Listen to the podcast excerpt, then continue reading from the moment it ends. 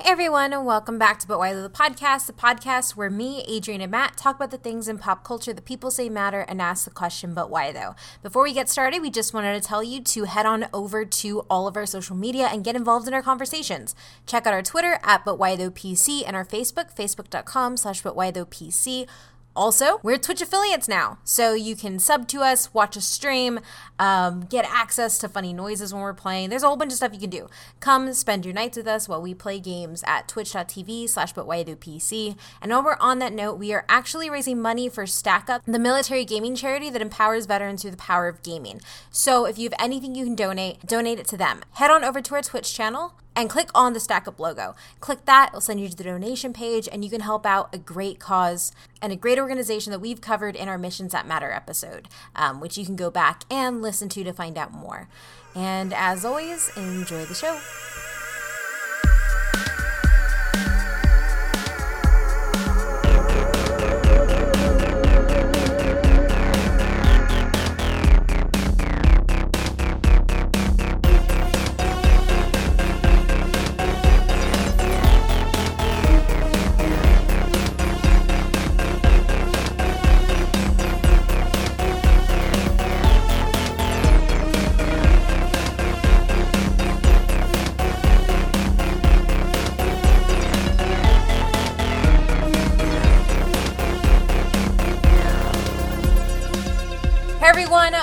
Welcome back. And today we're talking about a hero shooter, Overwatch. Because, you know, heroes never die.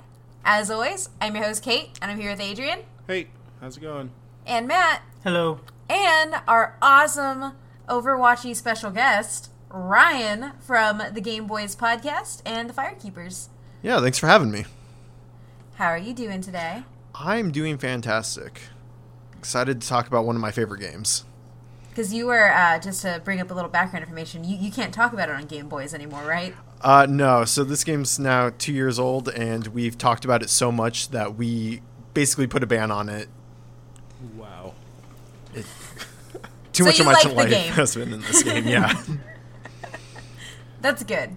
Um, so I am not leading this because I am an Overwatch noob myself.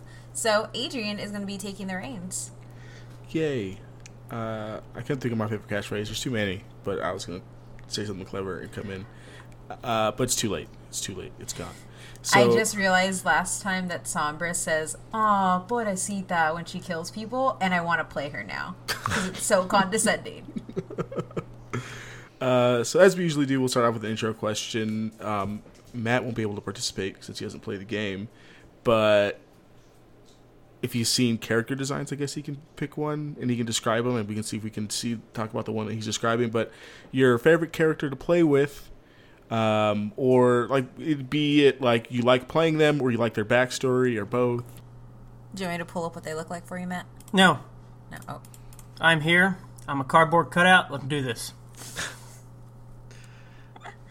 okay, who's who's going first? Uh, let's go, Kate, since you're uh, the newest. Yeah. Uh, so I've been playing for about a month. Um, I'm a solid D.Va main, but my favorite character based on backstory is actually Sombra. She has my favorite animated short um, because she's like essentially this child of war and she ends up being really good at hacking and then she helps people and then she realizes that she can actually support herself and make money doing that. And then she her hacks get so advanced that she just pretty much breaks her system and then actually puts the system inside herself um, which is really friggin' cool. So i really like sombra um, or sombra um, that and I really love that she says "Oh, pobrecita" when she kills somebody because the Sombra killed me yesterday and that happened and it was it, it burned. she is maybe the most annoying character in the game. A little bit. Yeah, right up, right up there with Tracer for sure. but yeah, she is great. What about you, Ryan? Oh, uh, for me, it is Zarya, the weightlifter from Russia. She is perfect. Um, I found myself being forced into playing a bunch of tanks because I usually don't trust my team. And so it was either D.Va or Zarya. And if I'm having like a really good team that I can depend on, Zarya is 100% the way to go because if you time it right, you can get powered up by the enemy and then you can just unleash a huge beam of energy on them and it's great. Or if Kate steals D.Va first. That too. I like that. I like your reasoning for playing tank much better than Kate's. Mine is because my team doesn't trust me. Yeah. Um, for me, uh, I love playing with Mei. I think she's the character that I'm probably the best at. Um, just very versatile kind of character that you can kind of, you know, be on front lines or kind of you do the Mm. flanky stuff, and she's kind of really really tough to kill once you you know get the walls and the ice blocks really She well. has one of like the best stall games in the entire Oh yeah, game. yeah for sure. And her her short is amazing. I love love love her short because despite everything that she's been through, she's still kind of like cheery and stuff. But I think my favorite character backstory I think has to be Reinhardt's, uh, from like this kind of like cocky you know German guy to like this old grizzled kind of like grandpa of Overwatch, uh, which is really really great. So that's for me. Matt, you have any preferences? No, I do not. Like I said, if you, as Adrian mentioned earlier, I have not played this game. Um, I don't think I'll be playing anytime soon. at this point. so no, I do not have a favorite character. Do you have a character that you think looks cool? I probably couldn't even tell you what the characters look like. You watch me stream all the time. Yeah, I'm not really paying attention that much. Thanks. Well, I'm just gonna say McCree because you look like McCree a little bit. I can see that. I focus on your chat, not so much what you're actually doing. Yeah, he's my mod. That's good. I will say this: it's really cool too because like I also I like like I do like D.Va's back not backstory, but so much is like I guess I don't know. I guess what like her profession was a professional gamer, and then she decided, oh well, I can transition this into being a mech pilot. And I was like, oh shit, that's amazing. Yeah. So yeah, Uh, so to get into to some of this, so we're, we're gonna go real quick through the production history, and then kind of tell about like the world of Overwatch itself. It's kind of the one, but why, of one of the but why those. I think it's one of my favorite reason. One of my one of the reasons why this is one of my favorite games to play currently is because of the way that they tell their story. And we're just gonna make that a separate but why those. We'll just talk about the production history and kind of some of the numbers and um, the accolades and all that fun stuff. So. As we mentioned at the start, Overwatch itself is a team bla- team-based first-person shooter. Think you know Team Fortress 2, and a whole bunch of other like small knockoffs that couldn't compete with Overwatch. Like uh, I can't even think of them off the top of my head, even though we were just talking about them. Yeah, stuff like that. Battleborn, Paragon. Just, there was a bunch of them. Yeah, we tried Paladins. Did play I was like- yeah, was then I was like, this is literally just Overwatch but worse. Yes. yeah. Like down to the character designs, it is, it is a terrible. Down terrible to the map design. yeah, it's not not great. Um, so if you're not familiar with team-based shooters and things like that, so you essentially have different roles. In Overwatch specifically, you have over uh, offense, defense, tank, and support. When it was first announced back um, at BlizzCon, way back when, about four years ago, it started out with 12 of the playable characters. Um, and then we're now up to 27. I think it launched with 21, 20, something like that. I don't remember. 21 sounds right. Yeah, yeah. But they first showed those first 12, and people were super, super excited about it straight from the get go. And of course, is at the time of this recording because they add characters in fairly frequently. So in a year from now, who knows how many characters that we're going to have. Uh, so in Overwatch specific, specifically, we have different game modes as well. You have capture the point, um, some escort, some um, uh, capture the point slash mixed escort thing. Um, they have a whole arcade with different kinds of game modes like elimination, team deathmatch, deathmatch, capture the flag, and then they always kind of rotate some other game modes in there that are usually pretty fun um, and keep the game fairly interesting from time to time. So the game itself was developed by Blizzard Entertainment. Um, you may know them. If you don't know who Blizzard is, what are you doing with your life? Why are you here? We talk about one of those games? I played all those other ones. So they've done games like World of Warcraft, uh, Hearthstone, Diablo, Heroes of the Storm, StarCraft, a whole bunch of others. So basically, the only realm that they weren't in was this kind of like team-based FPS system, and they've kind of like taken that over now, just like they've done in just about every other facet of um, high, you know, high performance and high uh, competitive gaming. So the game itself was in beta for about a year, year and a half or so, um, and released in May 24th, 2016, which may or may not be like the day this comes out. Day after. So when you're listening to this, the next day will be the two year anniversary of um, Overwatch, and there should be an event going on. Go play it if you like really cool skins and things like that. Uh, so it was released on all platforms, so Xbox One, PS4, and PC. Um, after being announced in BlizzCon in 2014, like I mentioned, and it was pretty much an instant success. Um, Blizzard reported over one billion dollars of revenue during its first year, and now is about has about 40 million players after the t- two years. If you go look at the ratings for the games, even back in 2016, they're all glow- glowing and raving and pretty positive. Um, all the ratings that I saw had either a 9 plus out of 10 or 90 plus out of 100 across various platforms, with the exception of PC, Gamer, and Polygon, which were at 88 out of 100 and 8 out of 10 respectively. So still pretty pretty good for um, a game of this of this kind, considering that it's really the only one other than like Team Fortress 2 that kind of exists at the moment. Um, and lots of game awards, way too many to kind of go through and mention, but a few of the ones that stood out are, of course, it was the Game of the Year in 2016. The Golden Joystick Awards in 2016 gave it its Best Original Game Award. It was the Esports Game of the Year in 2017 for South by Southwest Gaming, and the British Academy Game Awards in 2018 um, gave it its Best Evolving Game. I didn't know that one was even like an awards thing, but it's What, the. Evolving Game or the British Academy Games Awards? Uh, I think both. I guess I'm never like, Because the Calvary's here. They had to give it for Tracer. yeah, right. Uh, I think she was like nominated in one of the categories for like best character or something like that. In that, in that same, sh- I don't think she won, but like she was still in that category for that too.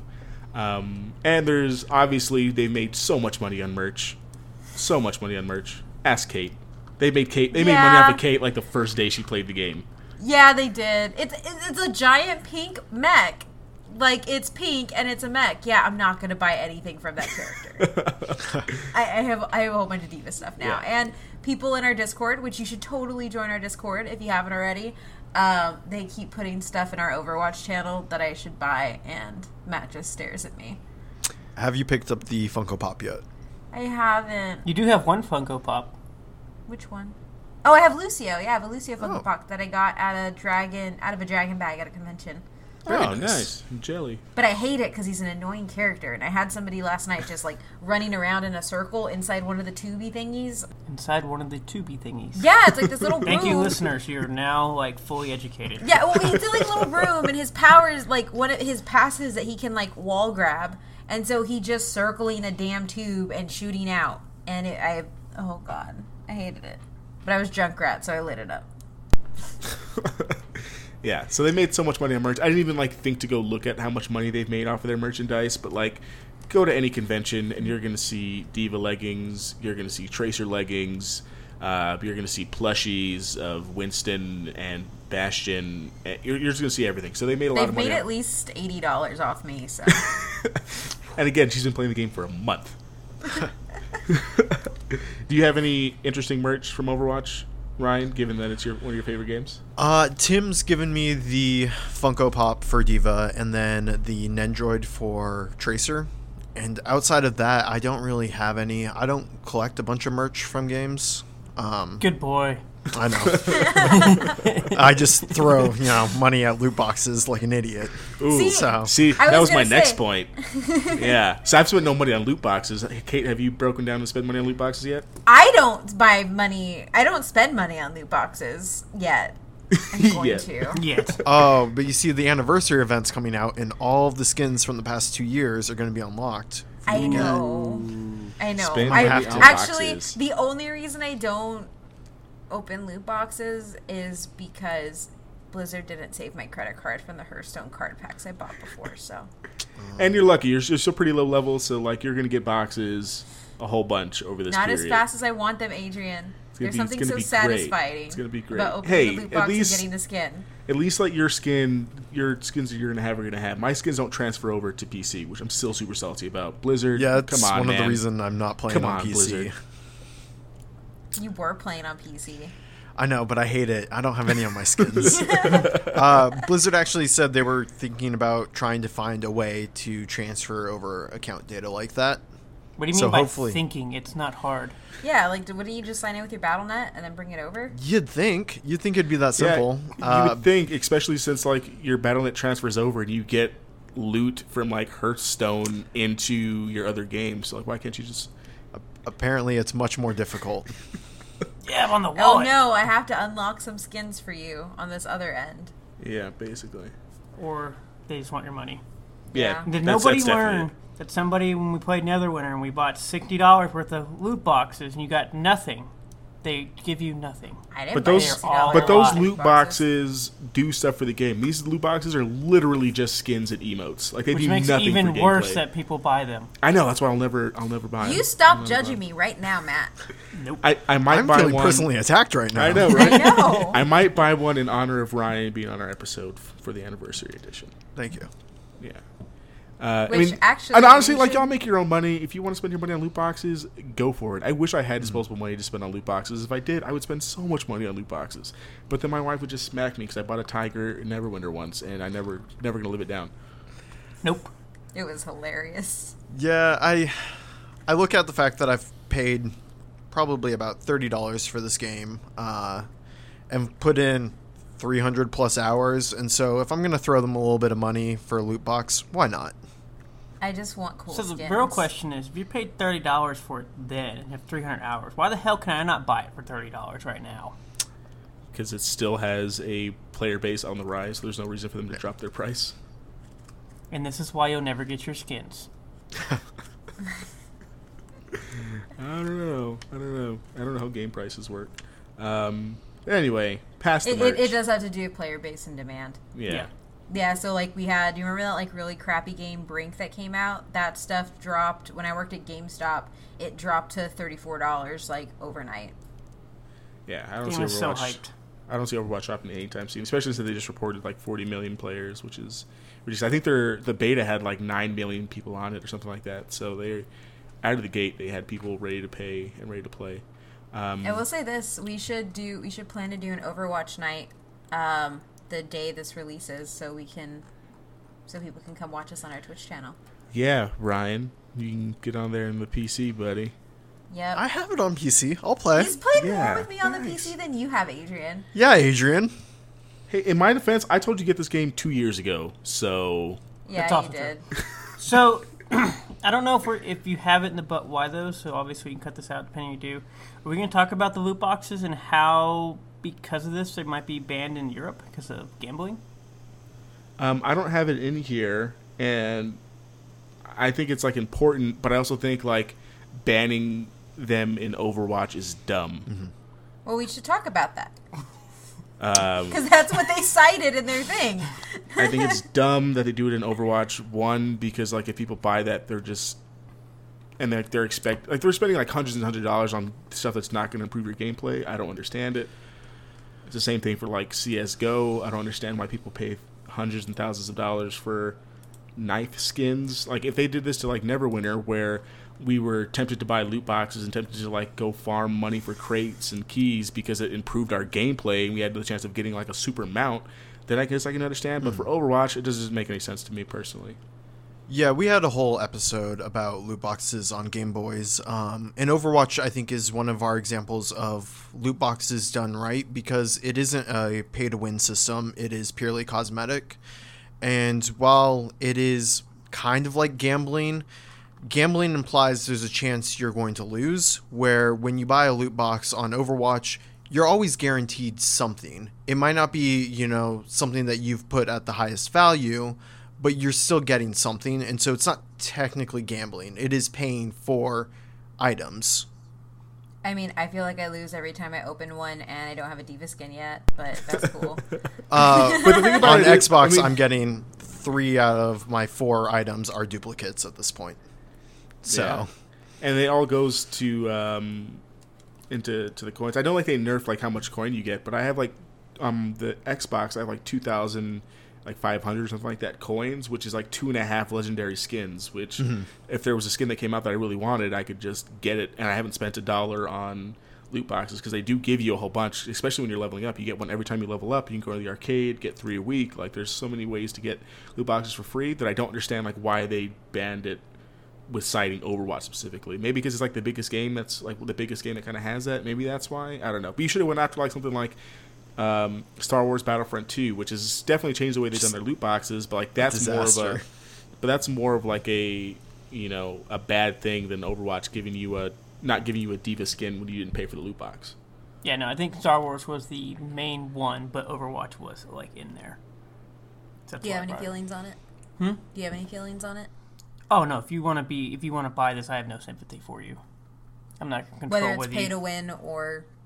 I mean. I personally do not like loot boxes, and or even the DLC type things that they do that are super small like this. And but as far as like at least Overwatch is doesn't bother me because it is in-game currency that you can use to buy it and get them, with the option to get them faster through uh, your own real-world currency.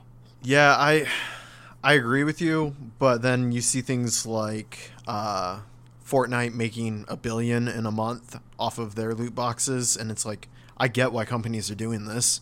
Oh, It's a I know why they're Huge way to yeah. get cash revenue. Like, Well, I mean, you can also look at like uh, the PUBG stuff, like stuff you get from there, and then you can sell the individual items for real money. Like I think one of the guys we played with was like, "Yeah, I sold a skirt for two hundred dollars." yeah, No, yeah, that's that's the the CS:GO kind of like uh, model of go like just go Google how much people buy like these knife skins for, and it just blows my mind. Um, again, I just wish I had that kind of money to blow money on a two hundred dollar skirt in PUBG. That's not going to make me get knocked down faster. Yeah, no, I get why they do it, and I know it makes a ton of money, and I know it's never going away, and it's probably only going to get worse. Just the same way downloadable content has done the same thing. It started off with horse armor, and now we're here. yeah. I, I don't know if it's gonna get. game. I don't know if it's gonna get much worse. I think uh, Battlefront was a big red flag, and the community really rebelled against that. Pun intended. Yeah, the only problem I have with that is because not that it's not them, people just don't like EA in general.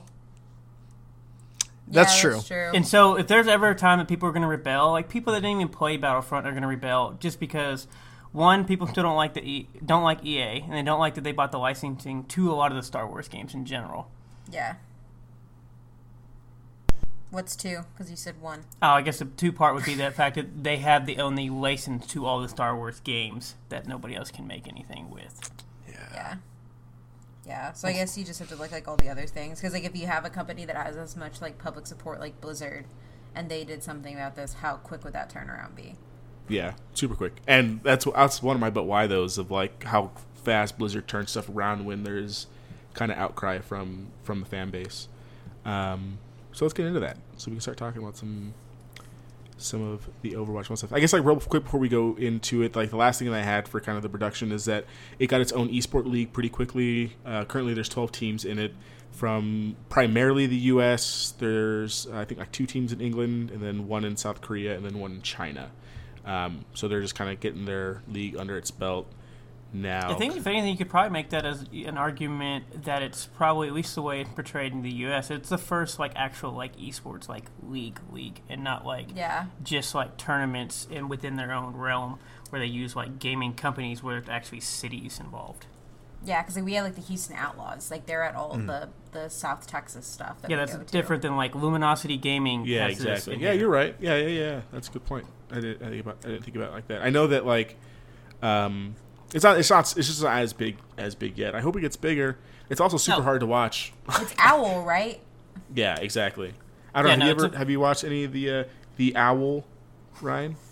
I have watched like a match. Um, my co-host Tim absolutely loves it, and he will put it on in the background uh, while he's at work, and so he watches all of it. I just I love that each team got like their own set of skins, and then you can buy skins to support those teams, and you earn those credits just by like watching the Overwatch League. So it's this really good uh, like economy of hey, watch and support your teams, and then you can start dressing like them. I think it's cool. Um, I was gonna say too. Um, I will say this: it's weird because I haven't I haven't watched any of the Overwatch League. Um, I do like watching esports, but I hate watching people stream Overwatch. Really. Yeah, Yes. I don't like it. As someone who streams watch Overwatch, what do I you like like Streams it. about I don't- Overwatch I don't after the like podcast today. I know, and it's weird. Like I don't get it. Like I told Matt the other day, like one of the streamers we were watching was playing Overwatch because he plays Overwatch a lot. I was like, I, I don't like watching it when he plays. He's like, what? I was like, I, I just don't. I don't either. I usually do not like. I do not watch. bleh, I do not like watching Overwatch being streamed.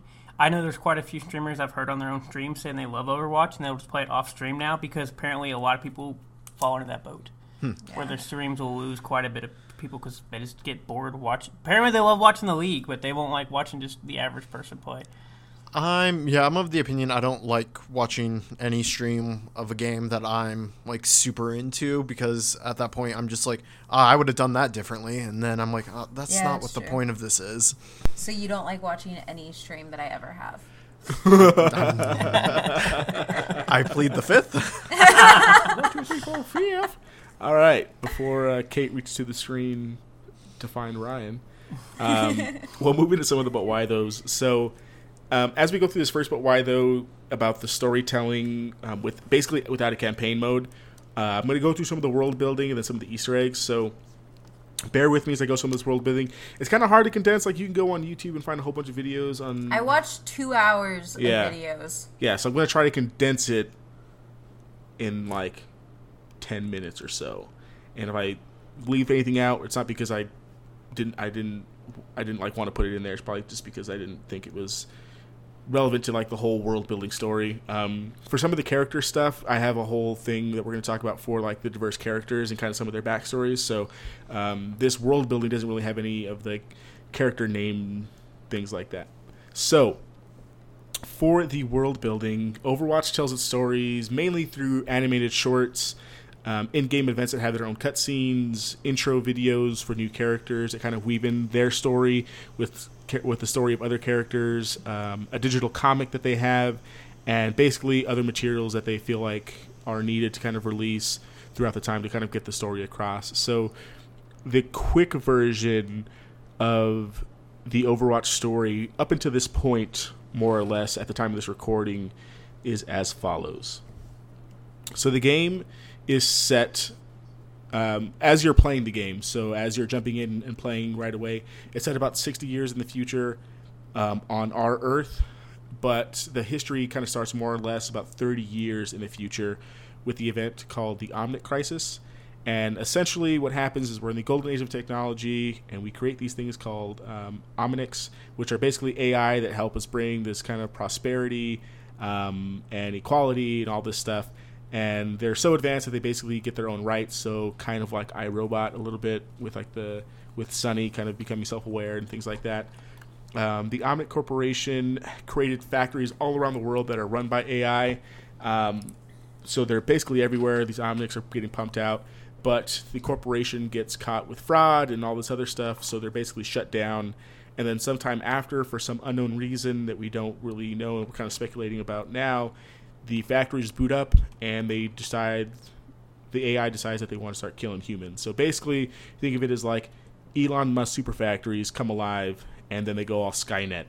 Um, and they start creating new battle robots instead of like the regular robots that they had and they start hacking the military giant robots that they have at this time because apparently in the future Russia has giant robots and the military has giant robots so they all get hacked and we go into this big Omnic crisis um, with these factories all over the world basically everywhere gets hit by this so different parts of the world decide to combat the omnics in their own ways so um, Russia builds basically Jaegers from Pacific Rim to fight, and they do pretty well. They probably do the best of all of us um, in combating it by themselves.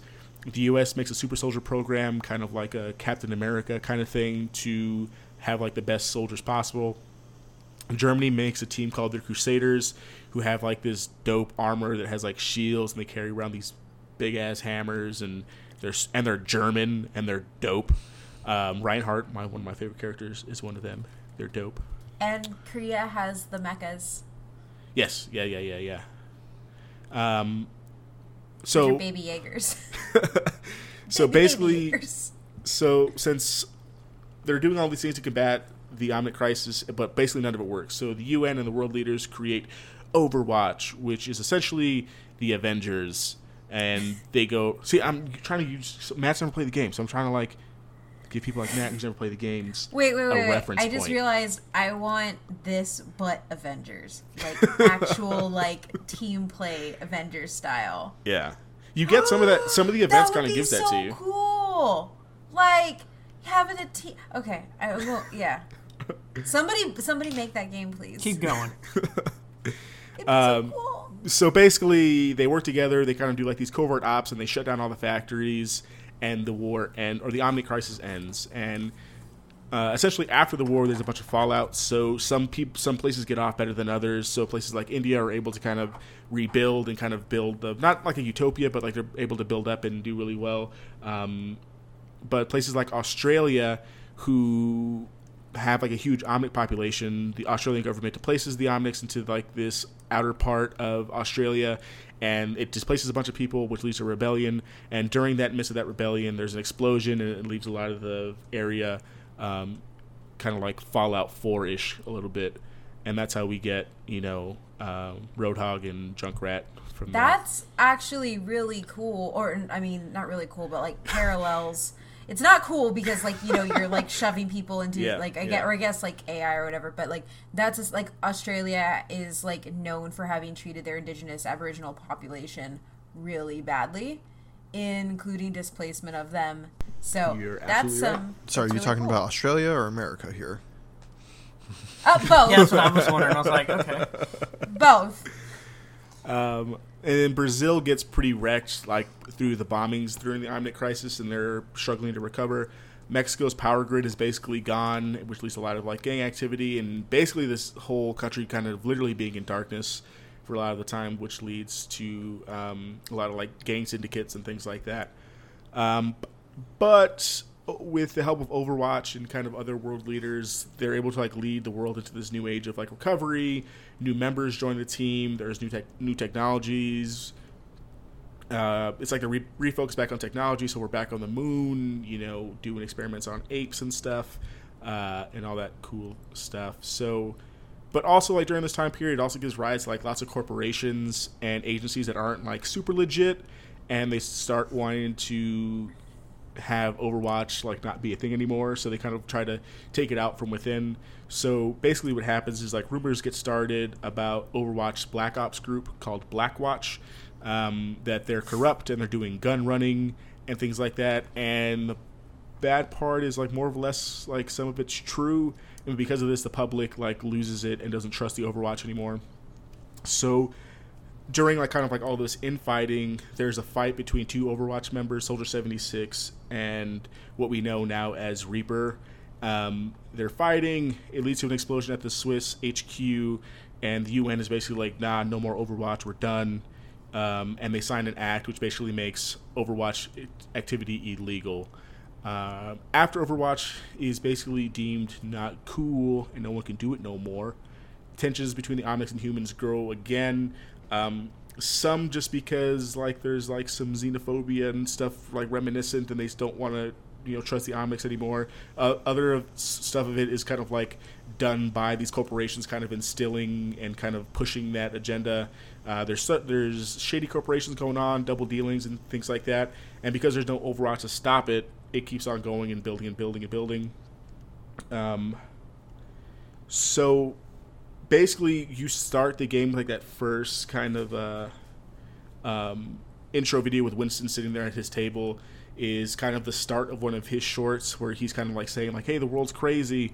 We need to get the overwatch people back because like this ain't cool anymore. So he summons the overwatch people um, and there's a group called talon who's trying to kill the remaining members of the overwatch. And basically overwatch is, or winston just says screw it and other members of the overwatch say screw it and they all come back uh, to kind of bring balance back to the world and that's kind of where we are in the game right now how was that That was great, and we bring balance by moving the payload. you're right you're right don't play snipers on attack Isn't um I heard somewhere I don't remember who said it. Um, I heard somewhere that essentially like the re- like the way we play and like the reason for not having a campaign is that we're essentially in a simulation of like fighting like like the the general campaign like it's a simulator for like Overwatch people or whoever to use to fight and that's why like you can put like your talent members onto I mean- your team with your Overwatch members. That would make sense. I don't remember reading that, but you know that was a long time ago. So Yeah, I mean it makes sense. I heard it from a guy. Who, I, I, oh yeah, I think it was uh, one of the dudes is like a walking encyclopedia. And like I asked because I was confused. Yeah, that makes sense. because honestly, Reaper and Soldier should never be on the same team Yeah, again. like a lot of these people shouldn't be on the same team again. Like Tracer should not be on the same team as Widowmaker for sure. Like there's, Or Doomfist. Yeah, Doomfist should be on anyone's team other than Talon people. That guy's a dick. Uh, but yeah, I, I guess that makes sense. Um, yeah, I don't know. I don't know. They have they haven't they haven't told us. We, we kind of just keep playing and wait for uh, new events to come out or new comics or new shorts to come out to keep learning and more and more about the world. So like if you go back and like look at if you look at a video that kind of covers all this stuff from 2016 or like early 2017 a lot of this stuff is not necessarily wrong, but like the stuff has been added and changed. So I don't know if like Blizzard has like this grand, like master grand plan of like what they're doing with like the story, or if they're just like kind of messing with it and just going along with it as they go. But either way, I'm involved in it. I'm intrigued in it. I love when the shorts come out because they are phenomenal. I like when new characters come out because they kind of add more to the backstory. So I'm all about the way that they do the storytelling, and I can't think of anything that kind of um, gives you that kind of experience in a video game and where I'm not like, oh, I wish there was a campaign because I'm fine with there not being a campaign because I'm just waiting for the next event to come out to kind of keep me involved and intrigued throughout you know the time. I mean, those shorts are absolutely They incredible. We all want a like actual animated series at this point because Blizzard is knocking it out of the box. and they park prove that they can do it in any style. Like all of these, like run like from um, what is it motion comics with um that uh, the Junkrat spotlight where um, he's on the Mm-hmm. news. That's a motion comic style. You have like the regular 3D rendering. You have art that like literally looks like the game art. You have like it. it it's just it's really cool. Um, like they they they can do it in any way. Just do it, please. Yeah. Um, and the, I don't know if you've experienced this. Oh, you have. You've only been playing for a month, but like, they, sometimes they'll do events like the King's Row event, where which is like a huge, huge battle that happens after the Omnic Crisis, which is kind of like an uprising of something that, like, basically like a precursor to like a second Omnic Crisis. And you basically go in there and you play as like the Overwatch members who got sent to that fight. So you get to see like why the over, like why the King's Row looks the way it does. So you get stuff like that all the time That's which cool. is pretty fun. Um, so they also tell the story through Easter eggs. Um, so if you go through and you just, I mean, it's really hard to kind of do this because your team will yell at you if you just kind of like go around and like look at walls and stuff. But if you go like look around and look at the walls, or if you're, you're in like the pregame on an escort mission, you can go look and see all of the different kind of story elements that are that happen inside of the shorts. Um, so like if you're in uh, I can't remember the, the name of the map off the top of my head, but like where um, Genji is from, like you get where the Genji and Hanzo short is, you can see like there's arrows and like there's throwing stars in the map from basically that fight that happens um, and things along that um, along that uh, along those lines. You go go find like Genji's room where he hangs out and stuff, and you can see like a picture of him and uh, Hanzo together. So like just little things like that kind of give you more and more depth into the game just by just being in the map. One of my favorite things is the in-game voice interactions between characters that you kind of get either like when you kill an opposing character or like in the pregame. I don't know if you've heard these kind of uh, interactions, Kate, of like Soldier seventy six and Reaper are basically like talking trash to each other, like you know who when are you gonna die, kind of stuff like and things Yeah. like that. Which not only kind of gives you insight into kind of like Soldier 76 and Reaper fighting you know in that one one event but it also gives you things of like oh these characters might have been like romantically evolved before like the world basically you Yeah. know, was annihilated One of my favorite instances of this is if you have Reaper and McCree on the same team uh, attacking on Route 66. Reaper's going to talk about how he recruited McCree into Blackwatch. And so it's like you get these little tidbits of these characters' histories before the game that you wouldn't normally get otherwise unless you looked for it outside of the game. And it's one of these cool instances of them just tying the world all together. yeah. Yeah. Have you heard any of those kate that you like or Yeah, still- no, I mean, I've heard the Reaper and the Soldier 76. I think I've heard one between Sombra and Reaper. And then I've heard one between Tracer and Widow. yeah Yeah, that's those are definitely all all sound like ones that would have interactions for sure. Yeah. Um, so and of course, Blizzard being Blizzard, they're going to put lots of references, kind of pop culturally, and just like references of their own game because we are, you know, in our world. So you can see in one of the maps, there's like an arcade in there, and you can go and like look at like there's um, a Hearthstone arcade machine. There's like references to Diablo. They put in Blizzard World in one of their maps now. Uh, so they're pretty big on like referencing their own games, but there's also lots of pop culture references in the voice lines and like the map details uh, from like posters and things like that. So they do a really great job of that. I mean, even the character skins at this Yeah. point are referencing some cul- culture. Like Do you the have a favorite one? uh, s- the Sentai, the the Genji Yep. Sentai. that one uh, jumps out Yeah. at me as being like, oh, this is clearly referencing, you know, Voltron and Power Rangers. Super and- Sentai. Yep. Yeah. It's a great um, skin. I I will say too, like the one, um, or like what I really like. I think it was. I think it's the moon map with Winston's, and you're at the computer, and you can see Hearthstone on the computers. Yeah, I'm and you can you can see his peanut butter jars that he was eating in the short. Ah, stuff like that. I love. I love it. Love it. Love it. Um, so talking about Winston, we'll move into some of the, the character designs and kind of like why they're important. I think uh, so. As we said, so Overwatch now at this time of this recording has 27 characters. Uh, like I said, originally, you know, announced with 12, launched with 21. Now we're at 27. So they've have uh, as you would imagine they have like lots of room for different kinds of characters. I think Blizzard's done a great job of including you know race, gender, sexual orientation, interrelation rela- interracial relationships, and body type into their game. I think it's one of the best. I can't really think of any game off the top of my head that kind of has like this diverse cast of characters. Um, I think League of Legends might come close, but I don't think League of Legends has close to like the not only body type representation, but like basically everything else. Like they have great stuff, but I think Overwatch kind of overtakes them in that regard. Yeah, that's what I was gonna say. I was like, it's like if, if you listen to the show, like we always talk, like we'll, we'll talk about representation when it comes up, and like representation is something that's like really like specifically like as like being a woman in games, like it sucks sometimes. Um, but in Overwatch, there's literally somebody for everybody, and like specifically the body type stuff, Adrian. That was amazing. Like actually seeing that Zarya is buff and she is awesome, and like you don't really She's like, perfect. You don't get to see those types of female characters in games. Yeah, how many lot of the Meis have you seen at at conventions that Yeah. knock it out of the park that are like perfect Exactly. Meis that might not have that kind of body type to like look for in other games? I think it's great. We saw this warthog or this roadhog who was perfect. This big like six foot five big dude at, at PAX East. Perfect, perfect, perfect.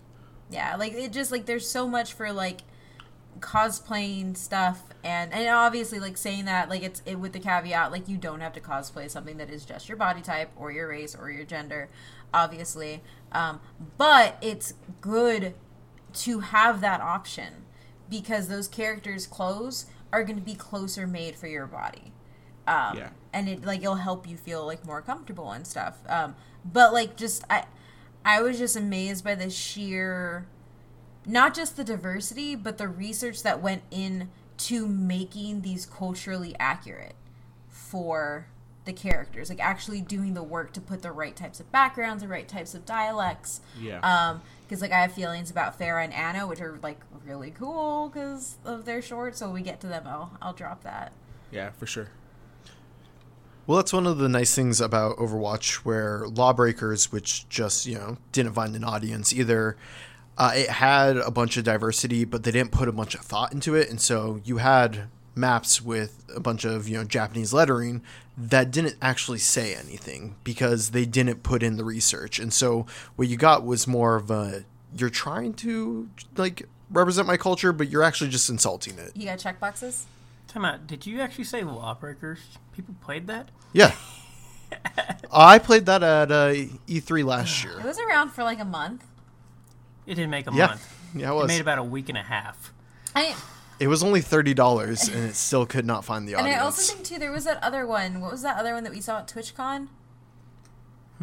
That other game that we saw Oh, at TwitchCon. um, Breakaway. That also Breakaway, yeah, that was a diverse cast as well, but they were literally like characters from other. One, some of the characters look like the ones from Overwatch. Two, one of them looked exactly like Django in his suit from Django Unchained. so, like, I think that there's, uh, like, listening and learning goes a long way in doing representation well. Like obviously not every game has to do that, but if you're not going to put in a campaign, like this is a really cool way to like ground your characters in something and like make sure that they're they're well done. I totally agree. Um, and they all, like we've mentioned, kind of throughout up to this point, that each of these characters have their own stories and their own relationships, and their stories and their relationship with their characters kind of reflects their gameplay, making each character feel unique in the way you play them, and no character kind of feels like another, regardless of like if one of them are brother, like if two of them are brothers, or if one's like a mother and a daughter, they're still completely different and have their own type of feel. So we have 27 to go through, and I just wanted to name them and kind of talk about kind of like why they're diverse and things like that. Um, if one jumps out to you that you really, really like and you want to talk about like, their backstory, feel free to jump in. Um, so for and we'll break it down by their specific roles. So for offensive characters, you have Doomfist, who is he's one of the newer characters. He's this Nigerian guy. Uh, used to be um, MM, MMA fighter or boxer. I don't remember which one it is, but he has this huge mechanical mechanical arm, and he's kind of a jerk. Aligns himself with Talon, that organization that's like out to kill all the Overwatch members. Yeah, I believe he's now the leader of yeah, Talon. He, he's he's he's, he's one of the heads man. for sure. And then um, it's also so Doomfist isn't actually his name; it's the name of his arm.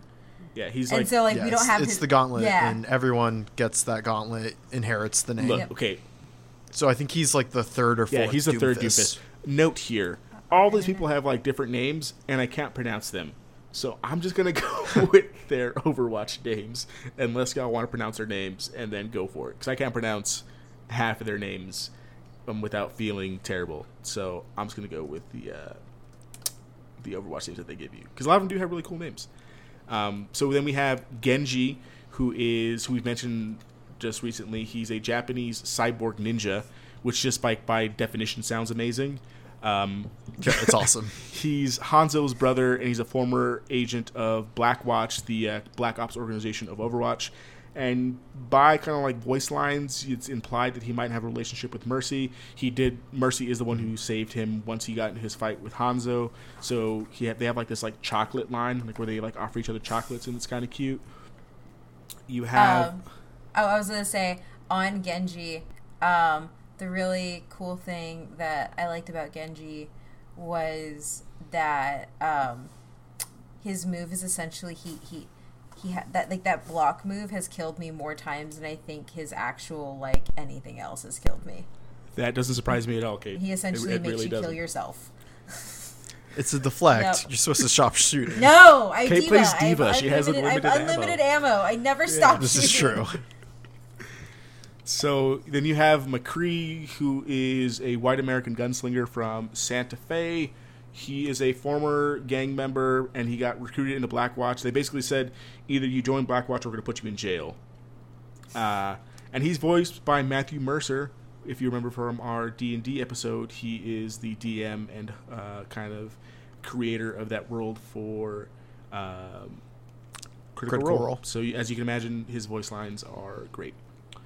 Then you have Pharah, who is one of the characters I played with the most when it first came out because she's a Egyptian security officer. When they first came out with her, just like a quick note, uh, they had people gave her, them a lot of slack for her Native American skin that they have, but they the developer said that she initially was going to be Native American and Egyptian to kind of explain that, just in case anyone was like, well that Native American skin is bad, but I really like it. It looks really cool.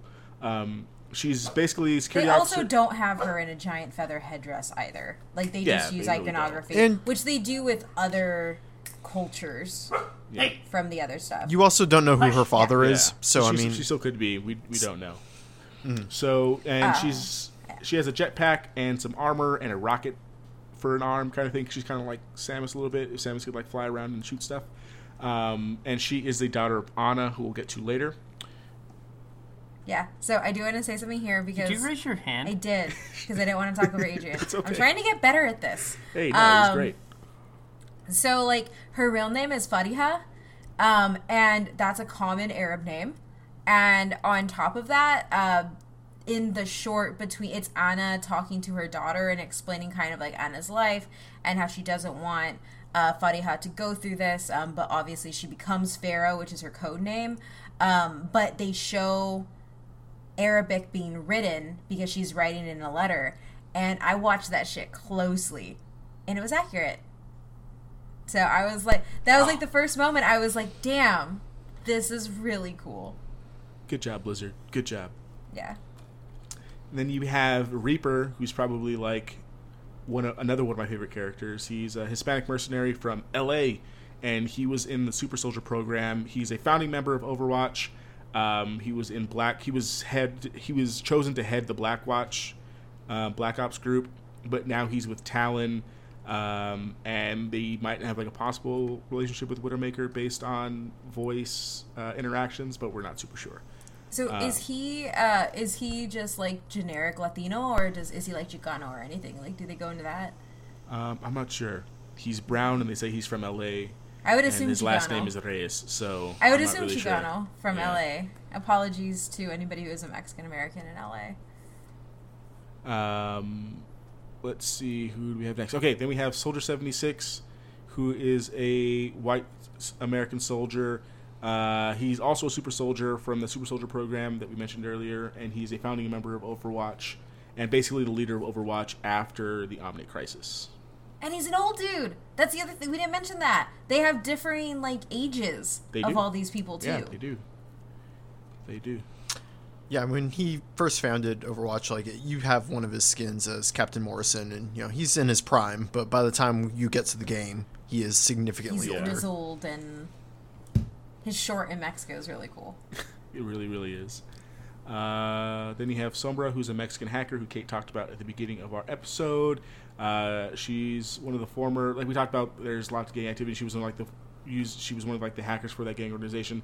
But now she's kind of sorted with Talon. Her short kind of like makes you seem as she's kind of like just in it for herself and really don't know like what she's about really or like what she wants to do too much. So I'm trying to see where they go with her. But she's really dope and hack stuff, and she's super annoying to play against. and her skins are really dope. I really like her skins. Also, just to explain her hack, you're playing a game and then you can't use any of your abilities. Yeah, an ability-based game where you can't use any of your abilities. And then Ah. you It's called a silence. I love playing her though. That's called a silence. Oh yeah, yeah, yeah, yeah. That's right. It's a silence. but the hack sounds cooler. I think Uh, Ryan's face is frozen 'cause I can't tell whether he's like looking at me like, "What the fuck are you talking about?" Or Yeah. he's Their internet's just really bad, and I don't know why. Because both of them are Okay, like, there we go. really glitchy. So then you have Tracer, who's probably like, um, I want to say probably like the poster child of Overwatch. She's like the fir- I mean, she's on the yeah, covers. she's like the first one designed. It's the one that you probably see cosplayed probably the most. I would say. Uh, she's a British pilot who was. Long story short, she an experiment, a test flight went wrong, and then basically like she kind of like flows in between time and stuff. And then Winston creates her uh, chrono accelerator that kind of makes lets her jump in between time and kind of go backwards and forwards.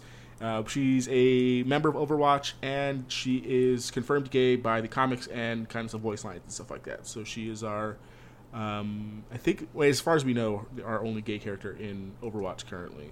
So we'll move on to the defense characters. We have Bastion, who is a former um, combat robot from the Omnic Crisis. He basically like went out of commission, but now he's a good guy. Um, and his short is like out of control. It's so sad Adorable and sad. and happy, and he he needs like his his droid noises. Yeah. Doesn't make me hate this character any less. They're Yeah. so good. Come on, man. How many times? Is he, how many times is he gonna get nerfed for you to like him? Come on. He just wants to love A- things. a few more times. He just wants to love things and be a home for birds. Uh, one of the things I love about Overwatch is they've been constantly balancing Yeah. this. So when the game was originally demoed, uh, Bastion, when he was in his like turret mode, had a basically a Reinhardt shield in front of him. Yeah, he was a monster before, and they have been slowly nerfing him down to being A like, slight monster. all right, now he's in a good spot. Oh yeah, just get like just jump on an escort mission, hop on the thing, and have a Orisa put the shield down in front of him. yeah. But before Orisa, like just have a Reinhardt just sit in front of you, and it was just not even fair. Just not even fair. Yeah. Uh, so That you added Torbjorn on top of Yeah. it. Oh, it was messed up. So then move on to Hanzo, who is a Japanese archer who is Genji's brother, and his affiliation was to his family's Japanese crime syndicate. Um, tal- from like the voice interactions that we get, we get the we get the sense that people like Doomfist try to recruit Hanzo, or well, definitely did try to recruit Hanzo into Talon, but he was like, "Nah, I don't want to do that. I'm going to find my own path." Is basically essentially what he says to Doomfist into one of his lines. Uh, their short is also really great. It's so good. It's so so good because you like I I didn't know anything about I didn't I, mean, I didn't know anything about any of these characters, but I, I didn't care about them. And then I watched that short, and you get to see like the depth between like their like their bond, but also the fact that like Hanzo puts his family above everything else and thought he killed his brother to protect his family. And it's just like, damn, this is deep. Give me a damn show. Then you have Junkrat, the crazy Australian scavenger who shoots bombs and stuff. He's nuts. He's a former member of kind of like the rebellion in Australia when everybody got displaced, and he had like his crime spree with Roadhog, who we'll mention a little bit later on. Um, you have Mei, who is a Chinese scientist and a member of Overwatch. Her story is kind of sad because she kind of kind of like got cryo frozen for like ten years and then woke up and all of her friends were dead and then had to like trek her way out of a blizzard basically and she did it and she's dope and she has like a little EVE basically from WALL-E as her homie Snowball. yeah snowball is awesome I got I got really sad in that short when Snowball like pretty much gave his life to make her to make sure that she was able to make her a little frozen gun. I was like, no. basically bring tissues to these Yeah, shorts that was, that was right in the feels. you have uh, torbjorn who is a swedish engineer and a founding member of overwatch uh, he makes lots of stuff and he has kind of like if you like if i can a- attribute to him to anything he's kind of like a dwarf in like Lord of the Rings or something. He has like this that big beard, and he has you know the lines of kind of like, "We're gonna go have some fun today, beating stuff up," and I like it. He's also one of my favorite characters to play. too. So is Reinhardt Swedish or German? he's German, Okay. yeah. Torbjorn is Thorborn Swedish. is Swedish. Uh, Widowmaker, who's a French sniper and a member of Talon. Her story's pretty jacked up too. Basically, like Talon, basically like mind messed her up, and like she killed her husband in her sleep, and it's really messed up, but still pretty. f- My favorite detail about this is that Widowmaker is a sniper, and so Talon wanted her to be better at it, and so they pretty much injected her with something that slows her heartbeat to the point where it beats like once a minute Oh, or something, wow. so that she can aim better, and that's why her skin is the color that it is, is because her blood's just not flowing that Holy fast. shit, that's cool. Yeah, and that's why in that short with Tracer, she's talking about she really has like no feelings or anything, because like they basically got all that stuff out of her through all of those experiments and stuff. No, they Uh, think that she has no feelings. Yeah, you're right. You're right. uh, then you have D.Va, who's a South Korean mecha pilot and a member of Overwatch, and a former pro StarCraft player, which I think is a great um, thing that they just kind of threw in there.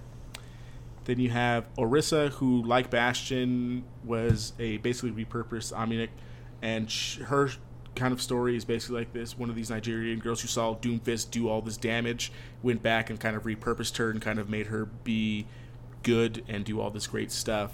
Um, and that's another great story too. It's so Didn't- cute. Yeah, super cute. Then you have Reinhardt, who is a German soldier, a former Crusader, and then by association, a former founding member of Overwatch because kind of like his mentor kind of went out on his shield and said, hey, take my place, please. Um, and his relationship, he might have a relationship with Ana, one of the characters we'll talk about later, but he's the godfather of Brigitte and gave Brigitte her name. So that's why, like, their relationship is kind of why people think that, you know, interchangeably. So I think her name is Brigitte. Or like that's how you pronounce it. But Looks like, like Bridget. yeah, I was like I think half the people It we play with say Bridget. But like I say think Brigitte because I know it's not Bridget, so I'm just gonna go with that's close enough because I don't know what the exact pronunciation is. Yeah, but I I'm just pretty know sure it's it's like Brigitte. Swedish. Um, and then you have Roadhog, who I mentioned before, is another Australian, and he essentially serves as Junkrat's bodyguard and then like his kind of like right hand man and all the crime sprees that they go on. You have Winston, who's a genetically modified like super smart gorilla. Uh, he's another member of Overwatch and is super close with Tracer because, as I mentioned before, he, he makes her chrono accelerator.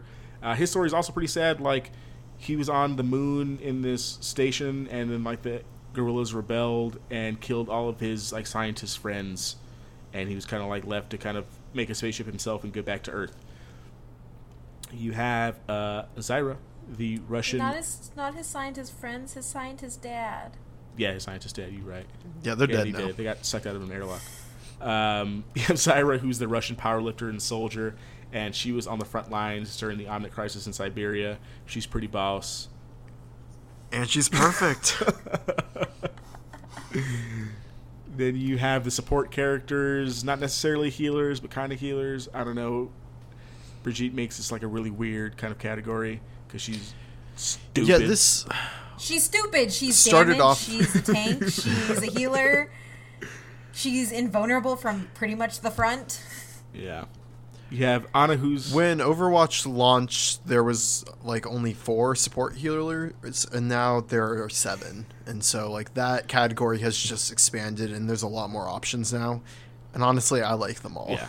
I like them all except for Ana. I can't play Ana. I'm not very good at her.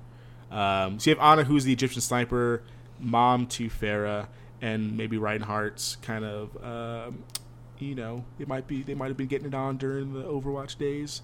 Uh, she's a founding member of Overwatch. She actually, like for her story, she kind of during one of her missions, she uh, basically gets her eye. Why she doesn't have one of her eyes is because her and Widowmaker were like shooting each other, and she froze, and Widowmaker shot her basically like in her eyeball, and she pretended that she was dead for so long. So when she got reintroduced, all of like her voice lines with her are like, "We thought you were dead. I thought you were dead," kind of stuff. Then you have Brigitte, Bridget, whatever Brigitte. y'all want to call it. I like Uh, how they're spelled two different ways in the notes. Yeah. hey, it didn't. hey, it didn't correct me, so I just left it. Yeah, she's a Swedish engineer, daughter of Torbjorn and goddaughter to Reinhardt. So, as you would imagine, she has the basically like some of the tech from Torbjorn and then like the armor stuff of Reinhardt, making her super annoying and ridiculous to play against. And Uh, she's buff. And it's yeah. so cool. And her shirt in the short is the best thing ever, which is uh, I exercise because I love to Yes. eat. Then you have Lucio, who is a Brazilian freedom fighter. Basically, during um, Brazil was doing like some sketchy stuff during the Omnic Crisis, or and after the Omnic Crisis, so he led a rebellion to kind of uh, fight against that. And basically, after the rebellion, he got so popular that his like album went platinum and all this stuff. So like some of like the voice lines with him were like, "Oh, can I have your autograph, Lucio?" and things like that. Uh, I do want to point here just on like representation front. Like it's really cool that you don't have just one represent- representation of what it means to be Latinx. Like he's Afro Latino, Yeah. and so that that's really really cool. Because that's something that gets left out a lot. Then you have Mercy. She's a Swiss field medic, member of Overwatch. Uh, saved Genji and Reaper, and might be getting it on with Genji. We're not sure. Uh, the chocolate line makes me think so for sure, because I don't That talk just like that. to so people. bad. I th- the, listen to the chocolate line; it, it's definitely there. You have Moira. She also might be immortal. Yeah, Like she hasn't aged in over thirty yeah. years. Yeah, she's dope. You have Moira, who's a Irish geneticist and one of the head members of Talon. She does some really sketchy stuff, but she's also like one of my favorite players to play with now from like this new line of characters. She's super cool. She heals and she does damage. It's ridiculous. I think you would like her her story because she actually talks about like the limits that people put on science and how that led her to experiment on herself because she wanted to progress and Overwatch kept her from doing that. And then essentially she ends up being kicked out of Overwatch because she wants to start doing trials of her of her tech and her science and they won't let her. Have you not watched any show with an evil scientist where they always experiment on themselves? Yeah. That's why. But I she's not evil. She's not evil. Maybe she's evil. I don't know. She None She's a them- member of Talon. None She's of them ever evil. start out as evil. I think she was evil from the bat, though. She wanted to do like those, those experiments off the bat. Uh, so from there, we go on to Symmetra, who is an Indian architect. Um, she's not a member of Overwatch or Talon, but she led uh, she led one of the fish Vishkar corporations in India. The one of the what kind of like led the kind of building not like a utopia, but basically helping everyone who's displaced after the Omnic crisis kind of get back on their feet. But then she ends up doing like some sketchy stuff, like where she kind of gets caught doing some um, extortion and things like that. So she's not necessarily good or necessarily bad. She's kind of like in that gray area. Um, I've heard that she's also autistic. that I'm not sure. I didn't see anything like that when I was reading, but I, I, I, wouldn't it was put it past. comic. I I, wouldn't. think. Maybe. Yeah, it might, might be might be from one of the comments. Do you know anything about that, Ryan, or no? Uh, no, I don't. Cool. Um, probably is. Eh? Who knows? They do a lot of representation, so I don't. I wouldn't put it past them to to make sure that they made that apparent in that comic. And then you have Zenyatta, who is an Omnic monk, who is a wanderer, um, not necessarily like on anyone's team or whatever, but he just kind of kind of like pushes peace and tranquility and making sure that there's like balance and everyone should stop being so mean to each other. Um, After Genji was pretty much killed, uh, he trained Genji in sort of, you know, finding his center again. So he is the teacher of Genji, which is Oh. pretty cool. Which is why Genji has his room in Nepal. Yeah, yeah, yeah, yeah. There we go. See, that's why you're here, Ryan. Uh, yeah, so that's all 27 characters. Do any of those characters stand out to you at all, Matt? Nope. oh, No, Breaking my I guess the problem I have is not really necessarily a problem, but like for the game type that we're looking for, as much as I like all these like background stories and everything else, the basis of this whole game is it's a shooter game. We can literally Yep. be all robots, and you can put them all like in Call of Duty, and all of us the same, and just give different abilities. And to me, there's really no difference. but that's what helps Overwatch stand out. Is people can get attached. yeah, no, I mean I understand so- the plea of it, but for me, like standpoint of the game type, it just that does not stand out as much. Like when we took this and we were going to do it into more of a world, or we actually got to like a campaign, like you said, where we're actually in the fighting or in the uh, Omnic Wars or something, then that would be amazing to play and understand all the characters. But from the standpoint of like basically, as I think Kate mentioned, there might be just in a simulator going back and forth of what would happen. Yeah, unfortunately. That makes sense. Well, I didn't I'm expect sad. any. I didn't expect anywhere near the depth of this. I was blown away by it. No, it's a great, fantastic job they do with everything. But except to me, for the game that it is, it, yeah. Yeah, I mean, I think I think essentially like what we just kind of went through with these 27 characters is why. Well, one is Blizzard, and then two, I don't think Paladins did near this much kind of No. fleshing out of their characters, other than like you reading something and like a character pick screen, really. I couldn't even figure out the character's abilities and Paladins at the time. Accurate. Uh, to kind of go um, along with something Ryan mentioned earlier is that Blizzard is constantly kind of changing this game. They're already pretty. They're always pretty forthright with what they're changing, whether it be something that is brought up by the community of something that's wrong, or if a character's like overpowered, or if you know they're adding in new stuff. They're always pretty transparent and always have some kind of videos supplementing what the changes that are being made. So in the early development, like before the game was even released, like when it was like in like beta, um, and when it like a, was initially announced at BlizzCon, it got a lot of flack because when it came out, it only had those twelve characters, and people complained that there was a um, lack of rep- representation and kind of an over sexualization of r- women for those OG characters. And if I remember right, so you have Tracer, uh, Symmetra, Pharah, Hanzo, Reaper, Winston, Torbjorn, Bastion, Mercy, Widowmaker, Zenyatta, Reinhardt were the first original 12. So I guess like there is some like I mean like there's some like it was their their main um, problem was that they were just like females and like skin tight things. Um, the, yeah, but the problem with that is that like they hadn't even finished announcing the characters all the way through yet. So we'll, we'll get to kind of like how they rectified that here in a second. But other issues that were brought up were Tracer's victory pose, like where she turned around and like showed her butt. People didn't like that one.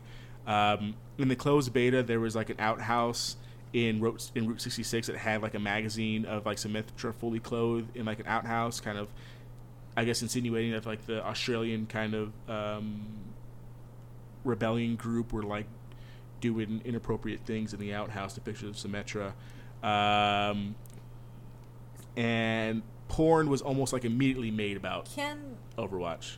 yeah, I was gonna say, can I speak like at least on like the over sexualization stuff? I'm looking at a picture of the original launch heroes and stuff like that, and like there's a lot of diversity here. And on top of that there are different types of women. Like you you only have the smaller women but like there's one in full freaking armor. Like yeah there's one in like a you know v cut or like you know deep v. Like i i don't know. I maybe i'm just exhausted at this point but like i think at least like just looking at their stuff like i i just don't think that because i know the pose you're looking at because somebody brought it up while we were playing the other day and i looked it up and i didn't think it was bad. Like they don't they did not animate the characters with ridiculous proportions to where it would make that over sexualized like that's over sexualization would be drawing these women in extremely exaggerated positions constantly as well as exaggerated features. So like that's stupid Yeah, I mean, I don't think you're wrong. Um, I thought the because I think we had talked about this like way, way back when when when one article came out about like the lack of representation and things like that in Overwatch, you know, like last year or something like that. And I thought it was completely overblown considering the amount of representation that we've talked about like thus far, and the fact that no other game can kind of make this kind of claim of the representation that they have and that's like successful. So I thought they were overblown, especially because like the first, I think like the next character that was announced um, after that initial launch was Zarya. So like what what kind of like body type representation statement do you want to make other than like we already had these other characters already planned? Just like let us Let us say them. debut them. Yeah. Let's let, let us say that. So, but as a response, like they started announcing their characters a little bit more quickly. They removed Tracer's victory pose. They took those magazines out of the that outhouse, and they put copyright claims on all the major, major distributors of um, like the Overwatch kind of pornography and things like that. Because after the game was debuted, Pornhub saw a search for Overwatch characters spike 817 percent, Of course they did. which Is I this a surprise or something? I, I just like the statistics of it, like people keep track of this stuff. That's crazy. I mean, have you seen Hanzo? Like, I'm good on that. Uh, moving on. Tumblr doesn't help because oh, you know in doesn't that help. everyone's gay and they're all in a relationship together. True. I didn't even think about like I don't even want to go look at like the Tumblr.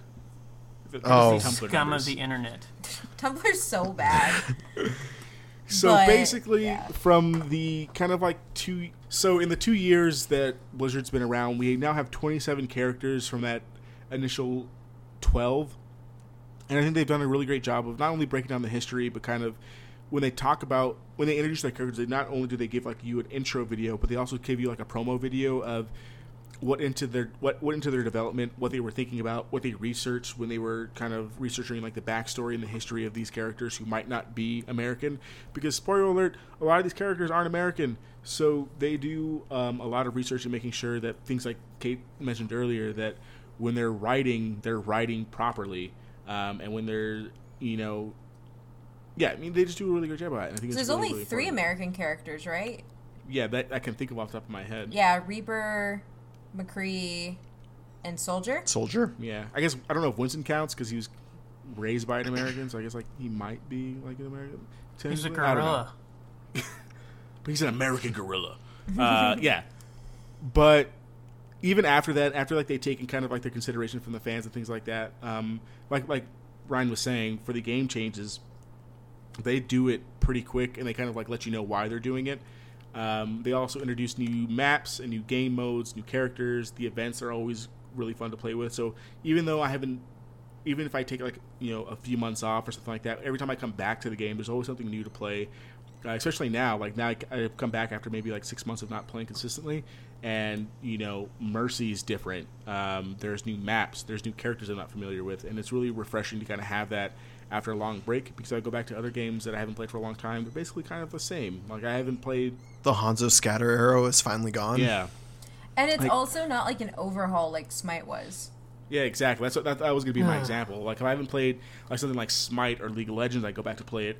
The game's completely different, and everything's different, and I don't like change, like that dramatic, that dramatic change. So Overwatch finds I, I think that fine line. So the game is definitely not the same as it was when it was released in 2016, and I doubt it'll be the same this time in 2019. Um, some final things to kind of wrap up that I think are really great that they're just now doing is that Overwatch. I guess at the time of this recording, the event will be gone, or at the time of the release of this episode, the the event will be gone. But Overwatch is starting to do charity skins, where basically they um, make a skin for a character, and all the proceeds go to a certain organization. So at the time of this recording, there's a Mercy skin up that uh, that's up right now for fifteen dollars, and all the proceeds from that skin that's bought go to the Breast Cancer Research Fund- Foundation. Unless you're Sony, unless you take a cut. Yeah. Um, A nice twenty percent. I mean, Yeah. if you're playing on PlayStation, that's like, what do you expect from Sony? Yeah. Uh, The, ma- the most greatest company, the nicest thing ever. They would never do you wrong, and they care about you and everything. I don't think you understand how corporations work. Oh, I'm sorry. I thought I was just speaking as- from uh, the Sony people's perspective. So I'm not sure like what other games kind of do this stuff where they kind of like outwardly say like, "Hey, this is for charity," and all the proceeds are going to that. But I think it's really, really great. I don't think they do. I think this is the first time I've seen like an in-game charity thing like this, Um, and like specifically all the proceeds, not like a portion. I know that that I don't can't think that's true. Honestly, I just don't have any examples to like. I feel like it, Ryan. so- I was like, I'm pretty sure that's not. Yeah, that's what I, I was. Like, I was trying to think of games that. That's why I said I'm not sure what other games do it, but I think it's great that it kind of follows our goal of like, kind of like our overall, you know, point of us doing this podcast is kind of like using our fandom to do good things, and Overwatch is definitely taking that up for sure. And if you follow any of our information on StackUp or anything, um, the CEO uh, Steven has his. First of all, like he's great to follow on Twitter. First of all, but he's been like floating these pictures around of different skins from his charity organization Stack Up, and they look dope.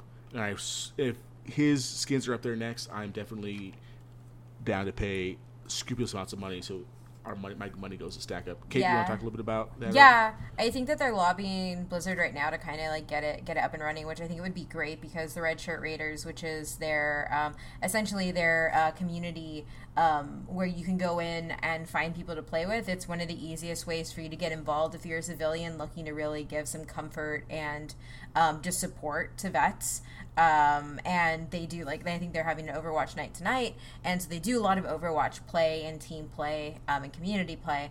So they really want to get this in the game. Um, one to help fund the charity, but also to as kind of like as a service to like so many of the members of this organization um, that that play the game and use it as um, you know as a way to build a community at home and with you know their brothers and sisters in arms who have you know you know since dispersed across the United States as a way to stay in touch. And uh, if you don't know, I'm gonna play it here. We are actually raising money the entire month of May. Um, when this post, we'll have about a week left. We're trying to get to thousand dollars raised for Stack Up during their Call to Arms event, which is um, for both Mental Health Appreciation Month and uh, Military Appreci- Appreciation Month. Uh, so head on over to our Twitch channel and hit the Stack Up logo, and they'll take you to our donation page for them on twitch.tv slash PC. Go do it. Great. And if you have no idea what Stack Up is, go back and look at listen to our Stack Up episode. We'll tell you all about it. Or just at one of us on Twitter, and we'll point you in the right direction. Really, really great organization.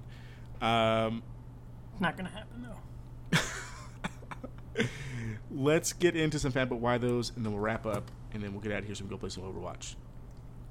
Um, so we have a few fan but why those. Our first one is from our patron and great friend And Uh, lovely blogger. and lovely bar- blogger Nico. don't think he's a blogger. blah, blah, blah, blah. Uh, Nico at Darth Nicola on Twitter. What started off as a game my brother and I got because it looked cool turned into us playing it for countless hours. It's an enjoyable game that gives us so many characters to choose from. It's a game that you can put on and never get tired of playing. Our next one is from my significant other, my baby, Stefani, at Stefani Hearts on Twitter. It gives you an opportunity to be in any role. The games are so short, I don't immediately get tired of it, which he really does a lot. Um, and as you know, I cosplayed as Widowmaker. So Widowmaker was her first cosplay, and a lot of the recommendations that we got when we were looking for our first for her first cosplay to do was to like go for a character, look up their backstory, and try to embody that character while you're cosplaying. And because of all of the work that Blizzard did, did to put into her character, like I don't know if this is a bad thing or a good thing, but she really liked Widowmaker's backstory. Of, I was like, so is she gonna kill you or yeah, she's gonna basically kill me in my sleep and then become like a French sniper, basically. Uh, but I don't know if without that backstory she would have decided to make her first cosplay as Widowmaker. So, thank you, my love, for that. But why though? I'm plotting your death. And applauding my death, basically. Hey, I'm, I have, I'm gonna put something in my wallet that says she did it. Uh, if anything ever happens. Our next one is for at Captain Yas one five six. Why does it matter? Because it brings friends and people together. We're not winning, but we're we have a full team and we're having a good time. Blizzard is doing their damnedest to create a family-friendly environment. I believe. I No, only friendly play- environment, not family friendly. oh, family. Friendly. Yeah, I was like, I don't think family. That, and that environment's Yeah. never family friendly. I will say that. I don't know. I've, I've literally like this is something that I didn't know if I wanted to put in here, but I've never been like on the mic playing by myself in Overwatch. I'm Oh no, I meant like our people. teams that we play together in. they are not Oh. family friendly. Yeah, either. they are not. Oh, family they're not family friendly. I thought you were talking about like I am a saint. I've been Ryan. wrong. Okay, they create a fam a friendly environment. Uh, he believes. I only play Overwatch if it's if it's with friends. So I think it's really great because I don't ever play unless I'm playing with like one of my friends on the Xbox or if Kate says like, "Hey, Same. let's go play Overwatch." So Yeah. I think that's a great, but why they kind of encompasses why this game is so great to play. I will say this, like I, I haven't. This is the first shooter. Like this is what I've come back to because I, I stopped shooting because of all the voice stuff, um, which I've talked about before on the on the podcast. I won't do it again. Um, but it's like the six person team has been like really really great, and I don't think I've played a. I've, I've played some games by myself, but they were like the arcade games. But like the the community aspect is amazing. Yeah. And such a big team, you can actually get a lot of people on there. hmm Then you just all yell in your own chat and flame that guy, but he can't hear you, so it's not really flaming. Um, so you have our last family why that was from at Gamey Daddio on Twitter. I swear, Elvis. just change your damn name. This is our good friend Elvis again from Stack Up. The story is great since there's room for so much speculation as their backstory and present day story unfolds as time goes on. Not to mention, it's smooth, looks great, easy to pick up, and rewarding at higher team tier gameplay. I feel like that's a personal attack on Kate and myself for not being able to play in higher tier gameplay. Hey, I just hit I believe that. that's I mean, I, ju- I just you got guys need to step it up. so. Oh, I'm excited to hear how you place after. Uh, Oh, it's gonna be bad. Replacement It's matches. gonna be bad. but that's really all I got. I mean, that right there will determine whether or not I play with you more. So. Thanks, Ryan. See, and y'all got mad because I hated Rudy. But in the grand scheme of things, this is the whole point, the pinnacle part of life with Rudy. Nobody wants to play with a bad player. Exactly. You are basically Rudy, is what they're trying to tell you. Thanks. I'll take it. I'm Samwise. So Which sad part is nobody might not get that reference because I don't know when that is actually coming out. it's after this one. Yeah, so yeah.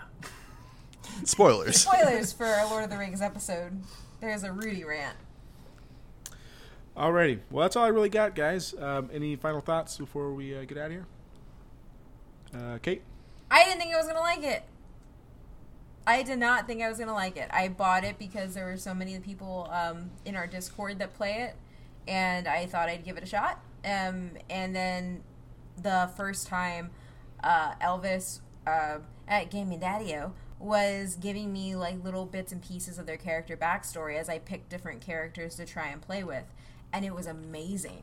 Um, and so it kind of made me like get more involved in wanting to know more about the world and everything like that. And so uh, then I actually found characters that I was good with and I or decent with, uh, and started playing them. And so I feel a lot better now um, playing. But I, I I had sworn off shooters, um, and this is like the first one that I've played that really kind of gets me really really pumped and really competitive. And I may have like told a couple of people to go f off on my own team. So you're one Um, of the toxic people.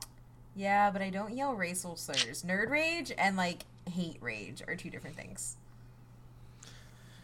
Yeah, I was pretty on the fence about Overwatch. Um, this was kind of post me playing Halo. I'd already sworn off Call of Duty, so there wasn't a whole lot of shooters right then. And I saw a Twitch stream of this, and after like one or two matches, I was like, "Yeah, you know what? I'm gonna buy this." And Tim and I are gonna play it, and that was you know 400 hours of gameplay ago. So Uh, Matt? what can you do? So if they ever drop the price below forty dollars, I might pick it up, depending on also the integration of controller on the What? PC. You can play it? I've used a controller on You can use a PC. It works. Well, I know that, but I'm talking about how well it works. Don't. There's a don't difference It works. between it works and it works. Well, just don't play a sniper class. Play Hanzo. Oh, well, he's sniper kind of. Yeah, so don't play a sniper class. Play somebody that uses a bow, which is essentially basically Yeah. a sniper without a scope. Yeah, pretty much. Play one of the uh, three snipers. Yeah, that's fine. Never mind. That's it. I'm just gonna buy you this, Matt. When's your birthday, Matt? Oh, your birthday's not. Your birthday's in September, like mine. Uh, happy yeah, I'll chip in ten dollars to Yeah, help we you can get do this game. Overwatch nights, guys. happy uh, anniversary week. I'm gonna buy you Overwatch. Yeah. So yeah, if the game price was cheaper, I probably would. you What know, beats free, dip. Matt? I mean, obviously free. I'm not opposed. I will play it if I have it. we can do community. Um, we can do community play nights. Did you say community, Discord. Kate? Yeah. Matt, I want to say either this weekend or next weekend for the anniversary event, it is free to play. Community Uh-oh. game nights. Come Uh-oh. on, guys. Join our Usually it's Discord. free to play during the, the anniversary us. events. Yeah. Hopefully it's next weekend. It is. Um, and for me, I mean, I'm a bit of a Blizzard fanboy when it comes to like their games. Um, mainly because I played World of Warcraft for so long, and then also just because their track record of just kind of taking over genres of games is so good that I thought, hey, if we're gonna do a shooter, we've been waiting for them to do a shooter for years. Let's see how it goes. Um, and I just kind of fell in love with it. Um, I think the backstories are great. I love the way they do the backstories. Uh, if you listen to the podcast before, if you listen to our Star Wars books episode, I love background story and going to find background story because it makes me kind of feel more invested in the game. That's how I've just always been. So being able to go go watch two hour videos of uh, shorts is something I'm totally okay with. Um, gives you a diverse cast of characters to play with, which I think is fantastic and kind of unmatched in that regard.